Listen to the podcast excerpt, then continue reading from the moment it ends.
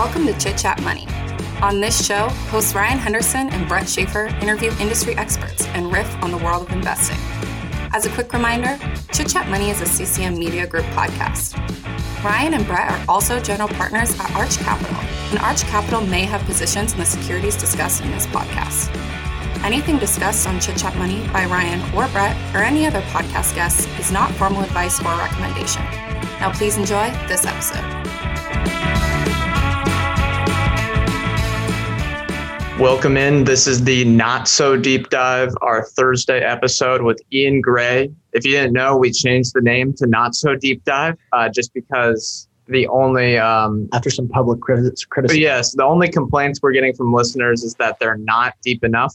Uh, so we're going to uh, go ahead, Ryan. Yeah, and I will uh, caveat that by saying they're probably right. the The point of this show is to turn over rocks. So basically, just to look at many, as many companies as we can and give you sort of uh, our learn the basics along research. with learn yeah. the basics along with us. Yeah, exactly. So it, if you're looking for something else, I'm sorry, we're not going to provide that to you. If you want to learn every inch of a company, you can read the SEC filings for 10 hours, but it's probably not going to happen in a 30 minute podcast episode. It, it, will not happen in a 30 to 40 minute show. Uh, so please do not expect that going forward. But I think we'll set things up. We'll do it as the not so deep dive going forward. Uh, show format's going to be the exact same, but we're talking Paycom software today.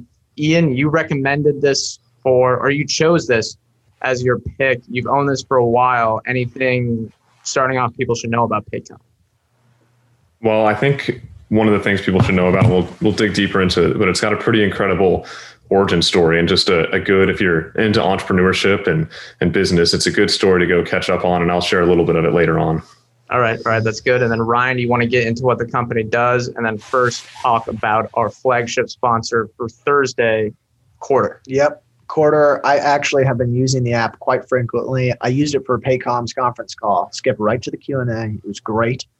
Uh, i listened to it on like 1.5 times speed you know no big deal. I can go a little faster than everyone else. wow, you're synthesizing so much information. There. But there's, no, I mean, it's honestly the best conference call investor relations app that's out there. Uh, you can go download it if you have iPhone. I think you can do it on the Android now too, if I'm not mistaken. Correct? Yeah, yeah. Uh, it's 100% free. They have companies from pretty much every market. If not, you can recommend it, and they'll basically add it. Uh, it's apparently 12 markets around the world. Uh, and they have a lot more in store for the back half of the year, apparently. But it's Quartr, Q U A R T R. Uh, follow them on Twitter, Quartr underscore app. Uh, go download the app, use it yourself. I think you'll love it after you listen to a conference call uh, in that format. But I will get right into the show then. So, Paycom, I'm going to go through the different parts of their business. Uh, but basically, and Ian can correct me because he's more the expert on Paycom. It's software for the HR department. Uh, they call it human capital management software, um, and so they provide a comprehensive set of solutions that they usually bundle together and sell as one. Um, so I'll go through each one. The first sort of category that they break it into is called talent acquisition, and so this is applicant tracking, onboarding employees uh, tax credits, uh, background checks, and then e-verify, which is uh, a smaller part of their business. But uh, that's kind of the actual acquiring and onboarding employees. And then time and labor management is another category they cite. And so this is uh, like tracking time and attendance, scheduling, uh, time clocks and terminals, and then allocating like your labor resources essentially. And then the third is payroll. And this is the majority of their revenue, and it covers a lot of different spaces. But it's basically the entire process of companies paying employees, um, including Betty, which is their new mobile app, which Brett will talk about in the second half. Uh, and that is there. There is not only a recurring revenue element to that, but I believe there's a cost per form, yep. which uh, is kind of like Right. So you're sending in, sending in, yeah, they're sending in W twos and stuff like that on behalf of companies, and they pay a small fee uh, when they do that. Right, and that is included with every package. So if you are signing up for the talent acquisition offering that they have, you'll get payroll as well. Uh, that's really what the entire company was built on initially. And then the fourth category they have is talent management. So that's managing the workforce performance, compensation budgeting, and then like organizational charts or position management. Uh, and then the fifth one is HR management. This is kind of like a workflow software or workflow tool for the HR department. Um, as far as pricing goes, it's somewhat discreet. So if you want to be a customer, you have to set up a tutorial or like a one-on-one call, and then you get quoted a price. Someone said that their 11 employees small business was quoted at $318 a month. Uh, apparently, it's on the higher end as far as pricing goes for some of these human capital management solutions. That's uh, what I saw in some reviews. Yeah. But it's more holistic, it's more comprehensive, and it sounds like it's pretty intuitive and easy to use. And then a little bit about the history. I'll let Ian kind of tell his origin story that he has. But uh, as far as I know, Paycom was founded in 1998 by Chad Richison, who is still the CEO. And prior to founding the company, Chad worked in the payroll processing industry uh, and then eventually broke off and started Paycom as an online payroll service. Uh, but then it's kind of a typical B2B software story, uh, it looks like. So they started to add customers. Customers say, hey, we kind of have this bottleneck or this problem uh, like could you automate a solution for that? And they just started to add on different automated solutions to build out what is now an entire suite of software tools uh, for the entire hr department. Uh, in 2011 they moved their headquarters to a 90000 square foot office building in oklahoma city. They were originally from there but they kind of that's when they got bigger i guess. The then, silicon valley of the the, the great the plains. Yeah the great plains. Yeah. Uh, and then they went public in 2014, and since that point, the stock is up more than 2,000%. Ian, do you want to kind of add anything to that? I think that's that's a good place to start for now. Mine's more kind of related to the management, so I'll get into it there. All right, I'll hit industry, landscape, competition. Uh, according to some third-party research, the human capital management market, which we may uh, condense down to HCM, is $17 billion worldwide and estimated to be about $24 billion by 2025. It is a crowded market. There are tons of competitors, including Paylocity, which is another public company you can check out to see how the competition is doing.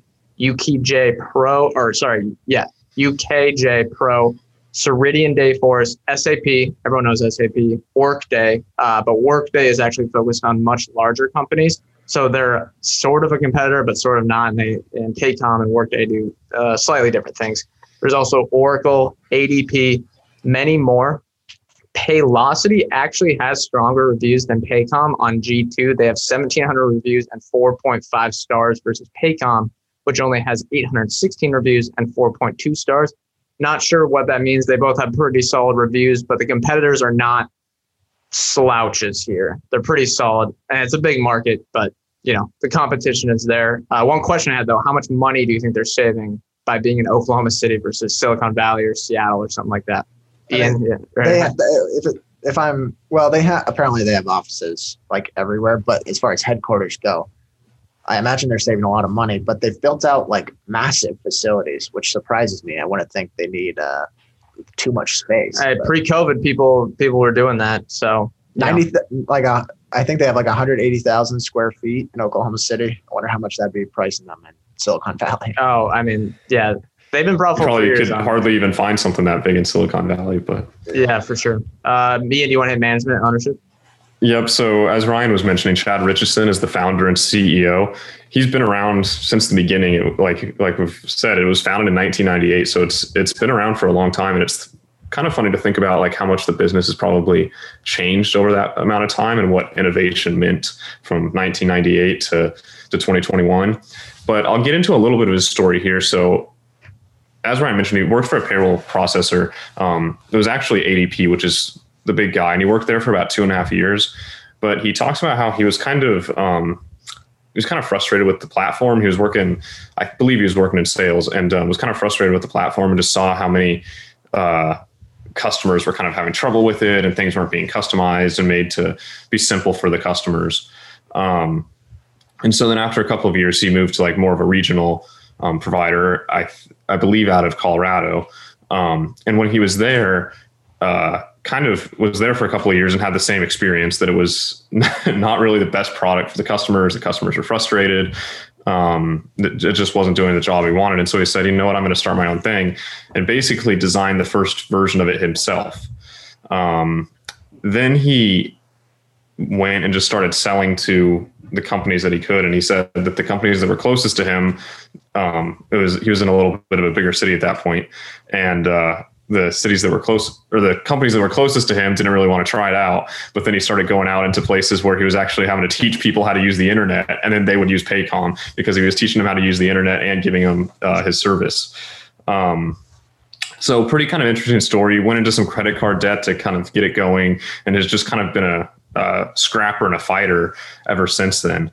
Um, another cool thing about this team, and there's more to that story if you want to dig deeper into it, but but pretty pretty cool story. Um, this the CFO has also been there a long time. The CFO has been there since 2006, which is fairly rare at one of these companies for a CEO or CFO to just be around that much before the IPO and still be here after the IPO, especially with how much they've they've grown. So a pretty solid management team at the top. Insiders own about 17% of the company, and Chad owns nearly 15%. Um, he's the largest shareholder by far, and uh, that's paid off for him in the past. He kind of uh, protected it from becoming part of a roll up um, before they went public, and a couple of other activities. He's kind of tried to be a major shareholder for a long time. Um, one thing you'll see is, and you'll find this if you look up his name, um, he was technically the highest paid CEO in 2020, according to the SEC, due to, due to um, some fairly significant stock grants he got. But these stock grants came into in two tranches. They're um, restricted stock units, and half he gets half of them if the stock hits thousand dollars within six years, which it's currently at about four hundred dollars. Um, so that's kind of a two or one and a half x within six years, and then the other half of this he gets the other half if the stock hits seventeen hundred fifty dollars within ten years. So that's a little bit over a four x. Um, it would be about one and a half percent of current shares outstanding. So it's a pretty big, pretty big tranche.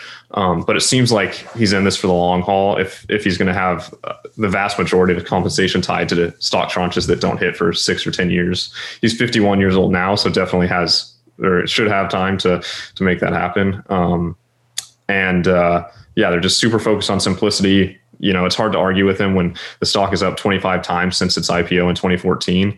But I wanted to throw a question back to you guys. Um, what do you guys think of some of these like really significant equity grants like this that just put a stock price target and say, hey, if you hit this for a little while, like Elon Musk famously had some um, that he's basically hit all of those targets. But um, I don't know. These seem to be getting more popular. Do you guys have any opinion on them? Uh, okay, it's not. I don't think it's black or white. Just if like someone has them and someone doesn't. If it's a new CEO with no ownership, um, and they have these grants based on long-term price stock price, uh, I think that's okay. Uh, but I do not like it in this scenario when he already owns 15%. Um, I know comparing everyone to Warren Buffett is kind of lazy and you can't expect every CEO to act like Warren Buffett. But when you already own 15% of the company, I think getting grants like this is greedy. Um, and I don't like it. I can. I'm just gonna be honest. It it uh. I think you could kind of just spin it the other way. Like don't don't dilute your shares outstanding, and you'll maintain your ownership. If you if you I mean, and I'll talk about it. They have a sizable stock based compensation expense. You if you have to offset that dilution with uh, by by giving yourself your own equity grants, that's probably not great. But at the same time, the stock and it, it also depends on management integrity because sometimes management will do things to pump the stock up to get their equity grants. But it seems like Richardson, uh, It's, it seems he seems competent and he's in this business for the long haul uh, based off his prior performance. Yeah, and it sounds yeah. I mean, I like the the way they've set up this grant versus like an adjusted EBITDA target or an adjusted earnings per share Right. thing. And and with it, be, like people are like, well, the stock price, whatever. But like on a long term time horizon, you know, the stock price is it's not like a two year thing. If it's like a ten year thing on a stock price, that makes sense to me, and I like that. But I for someone that's the founder, I mean, I I, I don't like that. Yeah, I, I, I hear what you're saying. I do prefer performance related incentives where it's tied to actual operating performance because I just think once, better, yeah, once it's you better. get to judgment day, you're going to do things to hit that stock uh, price Yeah, I like. Yeah, I just I just don't have much confidence that the the CEO can can move um, the stock price enough. Like if he's within if he's within five percent of this thing, and he figures out a way to bump it over the last five percent at the, at the before his you know before the bomb goes off and time expires. Um, Depends on the I'm CEO. with there's rare right, there's rare CEOs that can do that. Oh, uh, yeah, yeah, yeah. before, But- but, besides that, most I, most of them. Right. And and all the, the thing I like about this, I've thought about this a lot, and I think I like these types of grants, is it's just really simple, right? And it's clearly aligned with shareholders because shareholders at the end of the day, the thing we're going to care most about is the stock price, especially over the long term like this, over six or ten years. So um, I just like the simplicity of it. I'm fine. If my CEO, if my CEO, even if he already owns a big chunk of the company, and this is the thing I always say, if if he if he, you know, gets my stock to go up four and a half times over the next 10 years and he wants to take another one and a half percent of the company go for it that's all Yeah, it's that's fine. all It's- good it's with me fine. It's like the Bobby. It's like the Bobby Kotick or Bobby Kotick. like, yeah, was- Everyone complains about his compensation, but it's not a reason to not Not invest. If everything else checks out and you have this, it's not like, well, I'm I'm not going to invest. well the guys and the guy has a track record cash. right Cash, you, you do well, you generate profits. We pay you a lot of cash. Pretty damn simple. Um, I'll have valuation. Sorry, sorry, but I'll, I'll have valuation. Enterprise value is about twenty-two point four billion dollars. Ticker is PAYC. Trailing EV to sales twenty-five point seven. Trailing EV to gross profit of twenty-nine point one. So really strong gross margins. Trailing EV to free cash flow north of one fifty. However, that is a bit depressed. Earnings have flatlined last year. So if you look through and assume that their mar, we'll, we'll talk about this probably in earnings with Ryan, but if you assume earnings are going to revert and that their growth is going to revert back to the 20 to 30% range, like they've said, the forward EV to free cash flow is going to look a lot better than the trailing EV to free cash flow. Uh, just as another note here, 2.5 million in options outstanding versus, and that's options, RSUs, PSUs. I put them all in one bucket. That is versus 57.8 million shares outstanding. They do have some restricted stock. If you're looking at some of their SEC filings, where it's going to make it seem like the share count is in the 60 million range, but the true one, according to all the, the sources I was looking at, which I guess is just Koyfin, is 57.8 million. Um, and then as another note, they've bought back about 100 million of stock a year over the past five years. So share count has been fairly flat, even with these option grants. So that's been balanced out. Whether that's a good or bad thing, uh, we could have a long discussion on that. But Ryan, do you want to hit earnings? yeah. I'll just. I'm gonna avoid Q1 and I'll just talk about fiscal year 2020 revenue, uh, and then we can kind of mention Q1. But it's they had around 841 million in revenue. That was up 14 percent year over year. They had 85 percent gross margins and 27 percent operating cash flow margins. Uh, adjusted EBITDA margins reached about 40 percent. Take that with what you will. Um, and then shares outstanding slightly decreased year over year. I, I put surprisingly high stock based compensation. It's about 11% of revenue. That might be a one time recognition of something because that doubled year over year. yeah that's going to be related to that stock grant that they just Yeah. gave him Yeah. And then, I mean, but I mean, even if you look at it from last year, 5% of revenue isn't huge, but yeah, I expected it, I guess, to be less. Um, I don't know. I just found that a little surprising. But uh, annual revenue retention rate was 93%. That includes businesses that cease operations. So pretty low. I don't churn. think that's revenue retention rate. That is a st- standard retention rate, if I'm not mistaken, unless I read that wrong. it might. It might. no i think it's i think it's revenue retention It's it's, not net it's not net though Oh, okay, okay, that makes sense. it's a so it's just number based off your r- right and so that also includes businesses that not necessarily churn but they fail. And remember they're selling to a lot of small and medium sized businesses. So failure is a little more uh, common than say uh, workday's customers. But uh, that was able to hold strong even during covid which is kind of a testament to the service. And then client count reached 31,000. That was up 17% year over year. Revenue and cash flow, as we kind of talked about, though, were both lumpy last year. And a lot of that is due to less form filing. So, as we mentioned earlier, they pay a fee uh, basically to Paycom for every form filing or every W 2. Um, and with less of those uh, last year, it kind of halted or slowed revenue. So I would just pay mostly attention to guidance. And this is because employ- unemployment is higher, and then also interest rates actually affected them. They hold like two or something billion in cash, and uh, you maybe call it escrow or just on behalf of clients, and they earn interest income on that. So with interest rates depressed, they lost some of that revenue as well. Um, all right, Ian, you want to hit balance sheet? Wrap up the first half. Yep. So they've got two hundred and fifteen million dollars in cash, approximately. Um, that what you were just talking about is an if you you'll see on their balance sheet, it's called funds held for clients, and it's a really big number, and that's um, it's like like you said about two billion dollars. But then there's a corresponding liability of client funds obligation, and those will equal each other, and so they both hold that on their balance sheet because they do generate a little bit of interest on it and kind of transit. Um, but then it's it's owed to clients still, and so it's not really cash that they can use. They just earn a little bit of interest, like you said, while it's in escrow or while it's in transit. They've got about thirty million dollars in long term debt, so really small debt um, debt total, um, and basically the rate on that is LIBOR plus one and a half percent, so so pretty low. Um, and then they have an untapped line of credit if they had to generate if they had to draw on that a little bit they could. Um, about another 17 million dollars in leases so a strong net cash position pretty straightforward balance sheet looks in good shape to me. Um, yeah, yeah, very simple very simple. Uh, i wonder why they still have the debt. Like why not i mean why not not it's, pay it back but why not pay it back if you get what i mean? Right it's cheap it's cheap money right? So so you're on so you're in a good relationship with your lender I guess yeah. You want to. That's that's that's all important. I guess that's just it's surprising when a company is in this strong of a financial position and they hold just this tiny amount of debt. We see that quite a bit, um, but who knows? All right, let's take the ad break and then we'll get back to the second half of the show. This episode is brought to you by La Quinta by Wyndham. Here you are, miles from home and ready to start your vacation.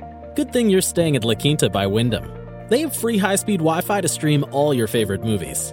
And in the morning, get fresh waffles with their free bright side breakfast.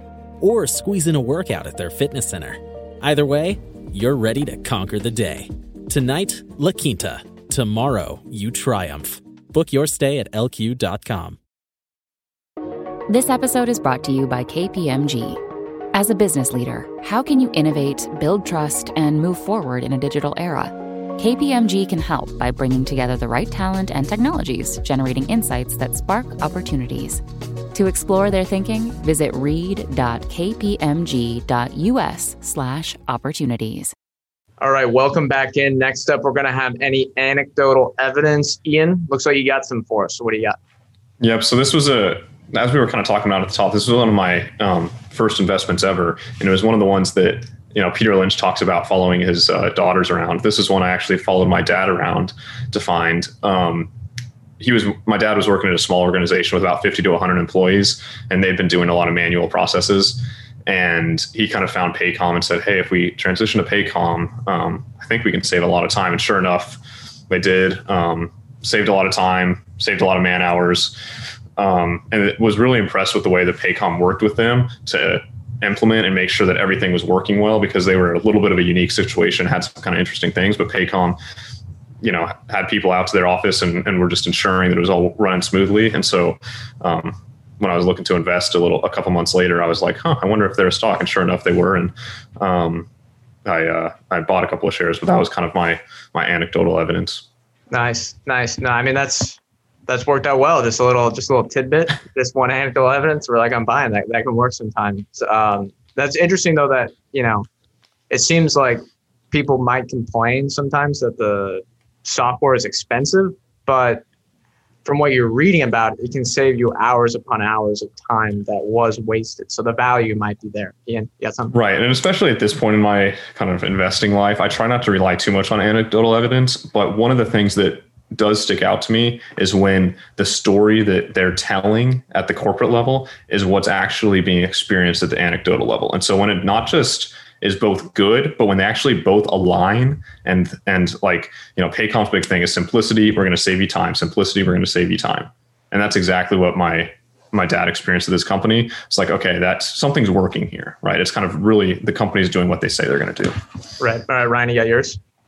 Uh, I guess I don't have any product experience, but they say they only have 5% market share in their conference calls. So Um, there are alternatives out there, but on the flip side, uh, there's more customers for Paycom to go for. Um, I don't think this market is saturated by any means. I mean, it might be saturated in terms of ser- services that are provided, but they can go ahead and steal customers from SAP. Uh, what's the other one? ADP. ADP, Oracle. I mean, there's so many. Paylocity. Paylocity has been growing pretty quickly, but Paycom and probably them as well have been outpacing the overall industry growth. So, I mean, there's no reason to think that's going to slow down anytime soon. Um, all right, I, I have some anecdotal evidence, and I was reading some online reviews for looking at the competitors. So I'll just go through some kind of a standard pro and con that people had. So pro and this is a quote from a customer. They said, The fact that everything is all together on one database, no moving between platforms for information, the same information for payroll is available for HR and vice versa. Also, love the phone app. And then con, they say it's a bit costly compared to most payroll software companies. So you might worry about Paycom's pricing power. Um, and then a lot of reviews also indicate it takes a lot of time to set up, but I don't think that's like a low light for the from an investing perspective, that's kind of what you expect. Um, all right, future growth opportunities. Ian, what do you have for us? So they've already begun executing on this, and for anyone following Paycom, you'll know that this is a big piece of the story. But they're really attacking large enterprises now instead of only small and medium-sized businesses, which is how it got into the market. Both when Chad was first starting, but then also as they grew, they said, "Hey, there's an opportunity here to go get these kind of more, you know, 10, 50, 100 uh, 100 member businesses, they're, they're really starting to um, try and attack more of these enterprise scale businesses now as well. And so I think that's a big growth opportunity for them because it just means that entire $24 billion TAM that they, that they, or that's cited um, is available to them. And presumably they're going to be able to keep um, kind of taking some customers from some of the other incumbents. They say that like, and this was this was stat was from a little while ago, but they say one out of every two customers they get was either from Paychex, which is one of the big providers, or ADP, which is the biggest provider. And so they are actually being successful in winning business away from customers, and I think that's or from competitors, and I think that's going to continue to grow. Now, was I right or wrong in that Workday is competing in this large marketplace as well for the large customers? They are. Um, I. you would have to to figure out the exact market dynamics, and I'm not as familiar with Workday, but I believe that Workday does more um, with like enterprise resource planning, and so they do um, like even more type of stuff. It's a more holistic solution for like all your data needs rather than just human capital management, is my impression. Um, but I think they have modules that kind of do compete with Paycom, is my understanding. Okay, it'll be interesting to see if Paycom can work itself up market. Uh, Ryan, what do you have? Uh, expanding their sales operations into both new and existing markets. So they these were the first two growth initiatives they mentioned in the 10K. Um, so they already have sales operations in 38 of the 50 largest metropolitan markets, but they believe they can increase the sales staffs they have in those areas. So a lot of these are just offices with one sales team and one manager and like eight people. But if they can, I mean, for these bigger markets, uh, if they can go after more customers, they might need more staff there. Not to mention, uh, they go through the implementation process with them. So having people in these areas uh, is kind of crucial.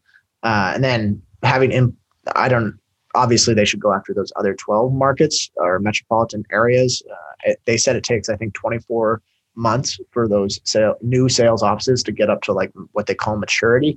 Uh, so expanding into those new markets, uh, I, I guess there's always, you could always say international expansion, but we should ban that. Yeah, that's from like, future growth opportunities. it's cheating. Yeah, just uh, yeah, continuing to kind of expand that and then uh, be in as many areas as they can so they can help their customers in the surrounding areas. Yeah, and I saw in their conference call or maybe an investor conference that their head of sales now, she was their first intern back like 14 years ago. Ian, you may you may have read about that, which is another anecdote about their um, employee retention, which is, is a great sign. They said that she's known the whole evolution of the Paycom selling process and I think that's a great sign. Like he got, you know, CEOs there since 1998. He founded the business. CFO is there since 2006. Head of sales now has been around for 15 years.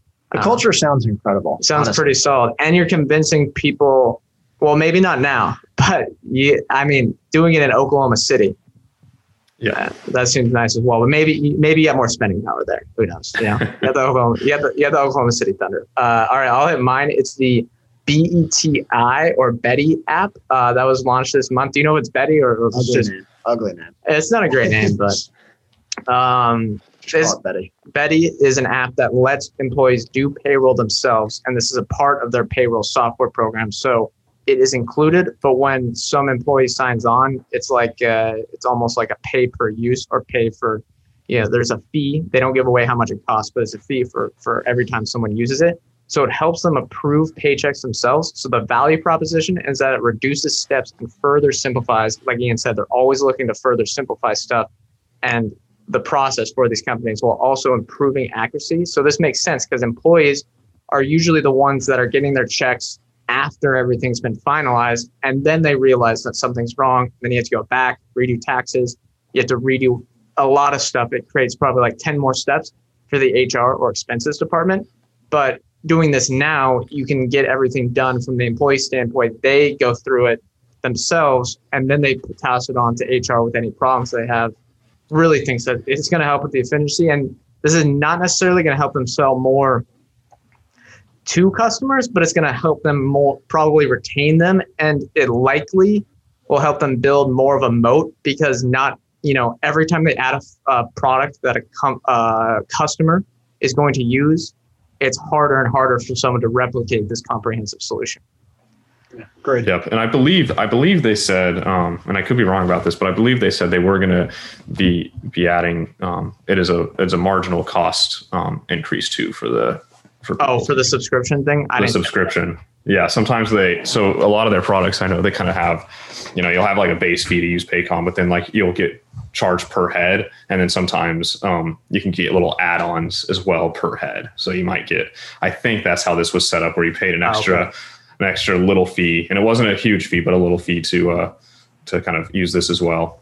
All right, that's what Um, that's what I meant to say, but I think I must have said it in a confusing way. So thank you, thank you for clearing that. Okay. Thank you for clearing that up, Ian. All right, highlights and lowlights. Ian, what do you like? I know you own this. Just to be clear, I know you do own this business, so you, you, you do like it. So what do you like? What do you what are the lowlights you found?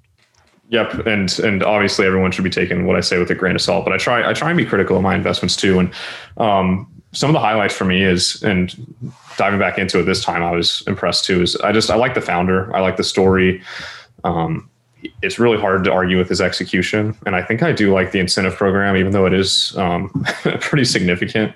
Uh, if that's if that's what motivates him to continue building a great company, I'm fine with that. Um, they've been profitable since day one.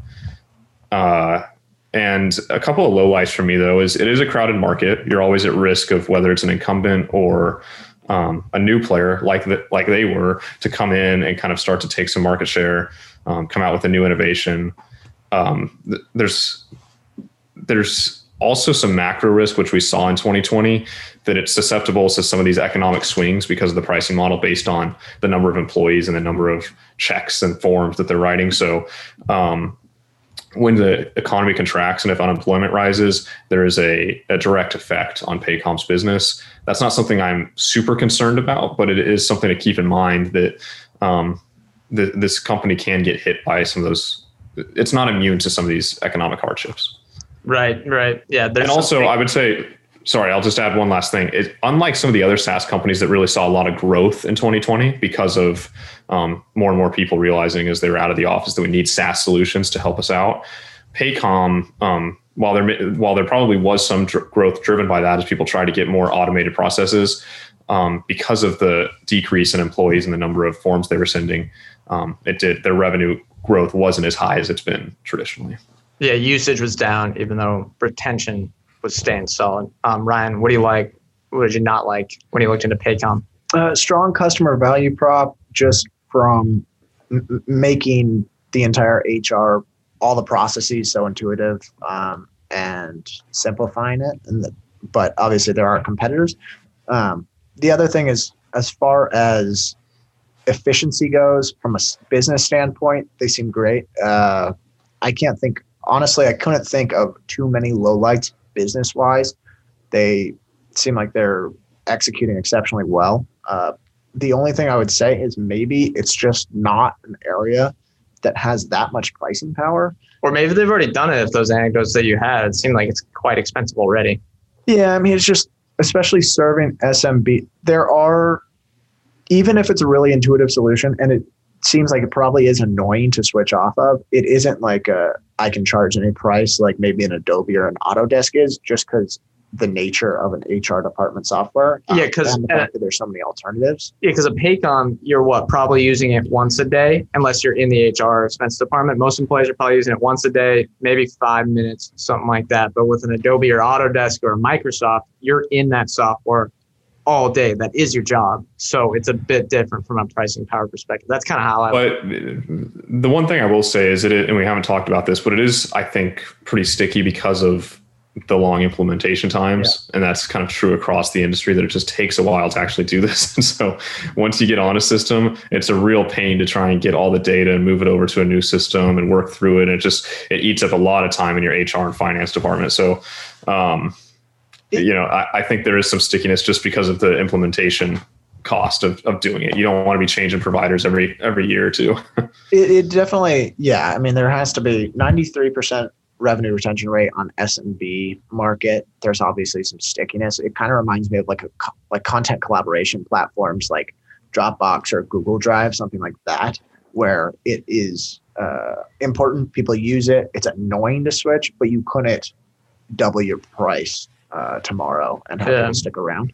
Um, not sure many businesses could, but that's I guess just my only potential light. Yeah. All right. I'll have mine. I mean, great margins, strong track record. The track record is very impressive, and it's not just the revenue growth or the stock price. It's the fact that they've been able to grow at what like a twenty percent revenue clip for ten years after going. Well, if you look back from their S one, 10 years since going public, and every year they've either been, I believe, you know, positive operating profit, positive net income, and positive free cash flow. They do capitalize some of their software investments, so that's why net income hasn't not everything's jammed into the operating expenses line. So that's gave them a bit of advantage from a net income perspective. But that, I mean, was really impressive to me, along with the retention of their executives. And then again, I, you can see the switching costs. You know, as that comprehensive solution, it can give them quite an advantage. I think may not be as strong as some other ones, like we just talked about. Uh, lowlights, I had trouble finding any, but crowded market and heavy share dilution. Uh, I think investors may be underrating the share dilution coming down the line. If that's going to be a two, three percent headwind per year now, that's a lot, um, and that that eats into your returns. But they are buy, they are. I guess it becomes like a break. If they're buying they back stock, if they're buying back stock, that's value is not being provided to shareholders. Um, all right, bull case. Ian, what do you think has to go right here for the stock to do well over the long term? Yep, I think if they can continue to pick off, especially some of these larger clients from Paychex and ADP, um, and expand margins, they're kind of they're guiding for some, or they're expecting some higher margins going forward and approaching, you know, thirty percent free cash flow margins probably in the next couple of years, which is which I think if they're that's a recipe for for success. If you've got 30% free cash flow margins and you're growing at 20, 25% um, year over year, you're just gonna you're gonna do pretty well now because of the valuation. It's going to be um, tough to have outstanding returns, but if they can really hit a, a 10 year CAGR of you know 20 to 25 percent, this investment doesn't. Um, this investment should do all right for you. It always depends on where that multiple ends up, but if that multiple ends up somewhere around um, where Salesforce is right now, at kind of a more mature company who's growing around that level, and they obviously have the M and A component, you're probably looking at um, a moderately market beating stock um, 10 years from now. Um, now that's, that's not something that probably gets a whole lot of people excited, but, but that's kind of the bull case. And if they, you know, who knows, maybe they, they, they continue to hit it out of the park and expand some in some new ways, but that's kind of the bull case that I see. No, for me, uh, yeah, pretty much what Ian just mentioned. It, if they continue on the same path they've been on, this is going to be a solid performer. Uh, historical returns are, I don't think forward looking returns uh, are going to be nearly as good as historical returns. Just well, the thing is with the valuation, the only way historical forward returns are just as good as historical returns is if growth is better. That's yeah, yeah, it has to be. Um, But if they continue to grow customer count at a double digit rate for the next five years or so, or they grow high single digit customer count with bigger contracts and they start to bolt on these different solutions that the customers want, like different layers of functionality, um, that's going to lead to strong double digit revenue growth. And they've shown that they can keep uh, or they can expand margins incrementally. If they can continue to do that, maybe hit 35% operating cash flow margins, uh, I could see this being uh, a solid performer, I guess. Uh, like Ian said, it's not going to be 2,400% from here. It's not a, tw- I Yeah. don't think it'll be a 25x. Right. they they'd have to really ramp up that growth rate. And I think one thing you guys both mentioned here is that the the bull case part of it has to be that you think it deserves a premium valuation. Would you guys agree on that? Yeah, I, I terminally, I think this trade's above 30 times free cash flow. Uh, That, but that I get nervous making that assumption though. I just can't think of a B2B software as a service provider with these kind of margins, this kind of stickiness, and this kind of endured growth that trades below 30 times free cash flow. I don't Granted, know. that's are we? I mean, comparisons. but- I don't know. Whenever we say this, I think we're like looking at peak valuations.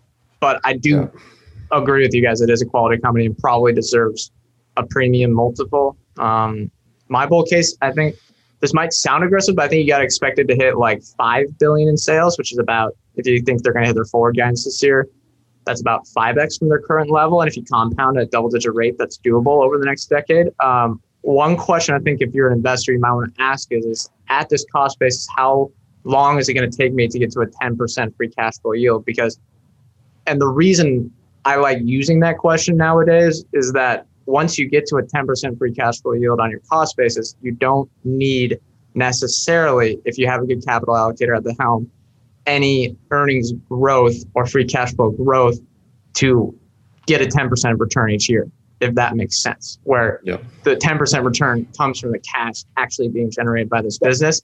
Asking that question with Paycom, I think mm, that just makes me a bit nervous. I would I would also yeah it, it'll take it would obviously take some time to get to a 10% free cash flow yield but unless there was like insane multiple compression tomorrow but it From this, I I'm assuming buying the stock today. I don't think there's any realistic world where it trades at 10 times free cash flow Well, I mean, who, who's yeah, but the only difficult part about playing the this is going to trade at what game is that you're betting on what other people are going to. You know, it's a bit riskier because you're betting that everyone else is going to. so you're saying if valuation didn't move how long would it take I'm saying at your cost basis, how long does it take to get a 10% free cash flow yield? I think it might take s- seven years on this. You know, something like that. Yeah, I would. I did some math, and I, I would say probably ten plus would be likely. Yeah. And that's not, I mean, it's not to say it won't be a bad investment, but that's just, all right, bear case. Ian, what, what could go wrong here? Yeah, I think it's pretty simple. If the growth doesn't pick up to pre-COVID levels, that they kind of aren't able to kind of get back to that 20, 25% clip, and then valuation becomes a bigger and bigger deal the less they grow. So I guess I would extend that and say as a shareholder what is the biggest risk you're monitoring and then what would warrant you to sell Oh, good one. I think, um, honestly, it, it, it's pretty. It, it would be pretty close to that growth rate, right? Like I, I expect, and they've proven it in the past that they can grow at twenty to twenty five percent, and I think there's plenty of room left in the market to keep doing that. Um, if they were starting to stumble a little bit, I don't. It would be hard for me to sell this one just because it's been just such a great performer and just such a just. I trust this management team to find ways to grow and like and simplify things and it just seems like great business so it's hard to think about exactly what it'd be but i think it, the growth rate would be the big number that would start alerting me and it wouldn't just be like you know we had one down year this year and it would have to be i'd probably be slow to sell this one and that would probably be a potential mistake but um, that's it would probably take a, a couple of another year or two of, of bad growth um, for me to for me to think about selling this one Right. Because last, last quarter was what, like 10, 15% revenue growth, and they're expecting it back into the 20 to 30% range, right? Once everything Yep. recovers. yeah exactly All right, Ryan, bear case. bear case for me is pretty limited from a business standpoint. It, they seem efficient. I don't think there's anything they could they would do or could do that would be business suicide. Uh, they're just so uh, they're a staple of HR departments work like workflow. Um, but I think the worst case scenario is that the market stays fragmented, uh, or Paylocity or ADP or some some of the uh, competitors copy products or have products that are similar enough to them that there is no pricing power or there's limited pricing power because that just kind of caps what they're able to grow at without adding new customers. Um, and then the valuation stays or compresses a little bit. It's not like this is going to result in a long term 50% decline, but you could easily lag the market in that scenario. Yeah. For me, valuation just comes in. That's kind of the, the one risk I'm seeing. I mean, you could argue that the com- space has been competitive since they've IPO'd. So I don't think you should put a big uh, think about that as a huge risk, but it's it's there, and maybe that the market's kind of saturating. You could possibly argue that we're hitting the maturity of the S curve, and that could be a risk. But really, it's valuation for me as as the big bear case if you see the multiple compression. All right, more or less interested, Ian. I think we already know your answer here, uh, but what are your thoughts to wrap things up? Yep, I'm more interested. Every time I dig into this company, it's just a, a really well run company and something that I enjoy holding. Wish the valuation was a little lower so I could buy some more, but um, it's a it's a great business, and as a shareholder, I've had no complaints. Honestly, yeah, honestly, the thing the thing I liked about the business the most, which seems weird, is that they're headquartered in Oklahoma City. Like it's well, they're not just of, a cliche. Yeah, it seems just... like you you there's almost ripple effects in the culture from that and being not sort of in the Silicon Valley bubble. The, the, CEO gives a lot of football anecdotes on conference calls. Yeah, and he's that's just, a that's a plus. I would say management feels genuine, um, but I'm actually going to go less interested. I'm not huge into B2B SaaS providers anyway. That might be to my detriment, but it's crowded. It's, market, it's, it's crowded in. It's a market I don't know that well, and I think sometimes you can assume it's harder to replace than it really is. I do that a lot with business to business. I get yeah, I mean the same boat. I get confused on who is working with what because there's like in all these companies like 20 different like Paycom connects with blank, they connect with Workday, they connect with this, and like who's providing the value? Could they encroach on each other? I just get super confused. I don't know, but maybe that doesn't matter. Uh, I'm just gonna. I'll go less interested. I guess it's just not a company where I find an edge. Yeah. Uh, I'm going to go more interested. Definitely high quality business. I mean, it's going on the watch list now. You know, valuation's tough, but really, really high quality business. Uh, definitely, yeah. Definitely want to look at. I mean, I don't know. There's kind of when I was reading, I was like, wow, there's probably no reason to sell this now. But, yeah. it, you know, like, does this look like the opportune buying opportunity? Ah, I'm not so sure. Yeah, that's if I if I held shares, if I was in Ian's position right now, I have there's no incentive to sell. But underwriting at this price, uh, you kind of have to be real. You just have to temper your expectations. Yeah, exactly. I'm, I'm in the same boat. All right, that's going to do it for this episode. But we got stock for next week. It's going to be my choice, and I'm going to be choosing a Latch. Uh, oh, okay. They just de-SPAC, uh, trading on the Nasdaq. De-SPAC. De-SPAC, right? That's the proper term, I think. I, yeah, I guess. I think they. I think that's yeah. They did. The, they consummated the marriage between the SPAC. Uh, yeah, we're going to talk about them. Some sort of software for apartments and uh, doors. So could be fun. Um, all right, that's going to do it for this episode. Thank you all for listening. Remember, we are not financial advisors. Anything we say on this show is not formal advice or recommendation. Ryan and I are general partners at Arch Capital. Arch Capital clients may hold securities discussed in this podcast. Thank you all for listening. We'll see you next time. Bye.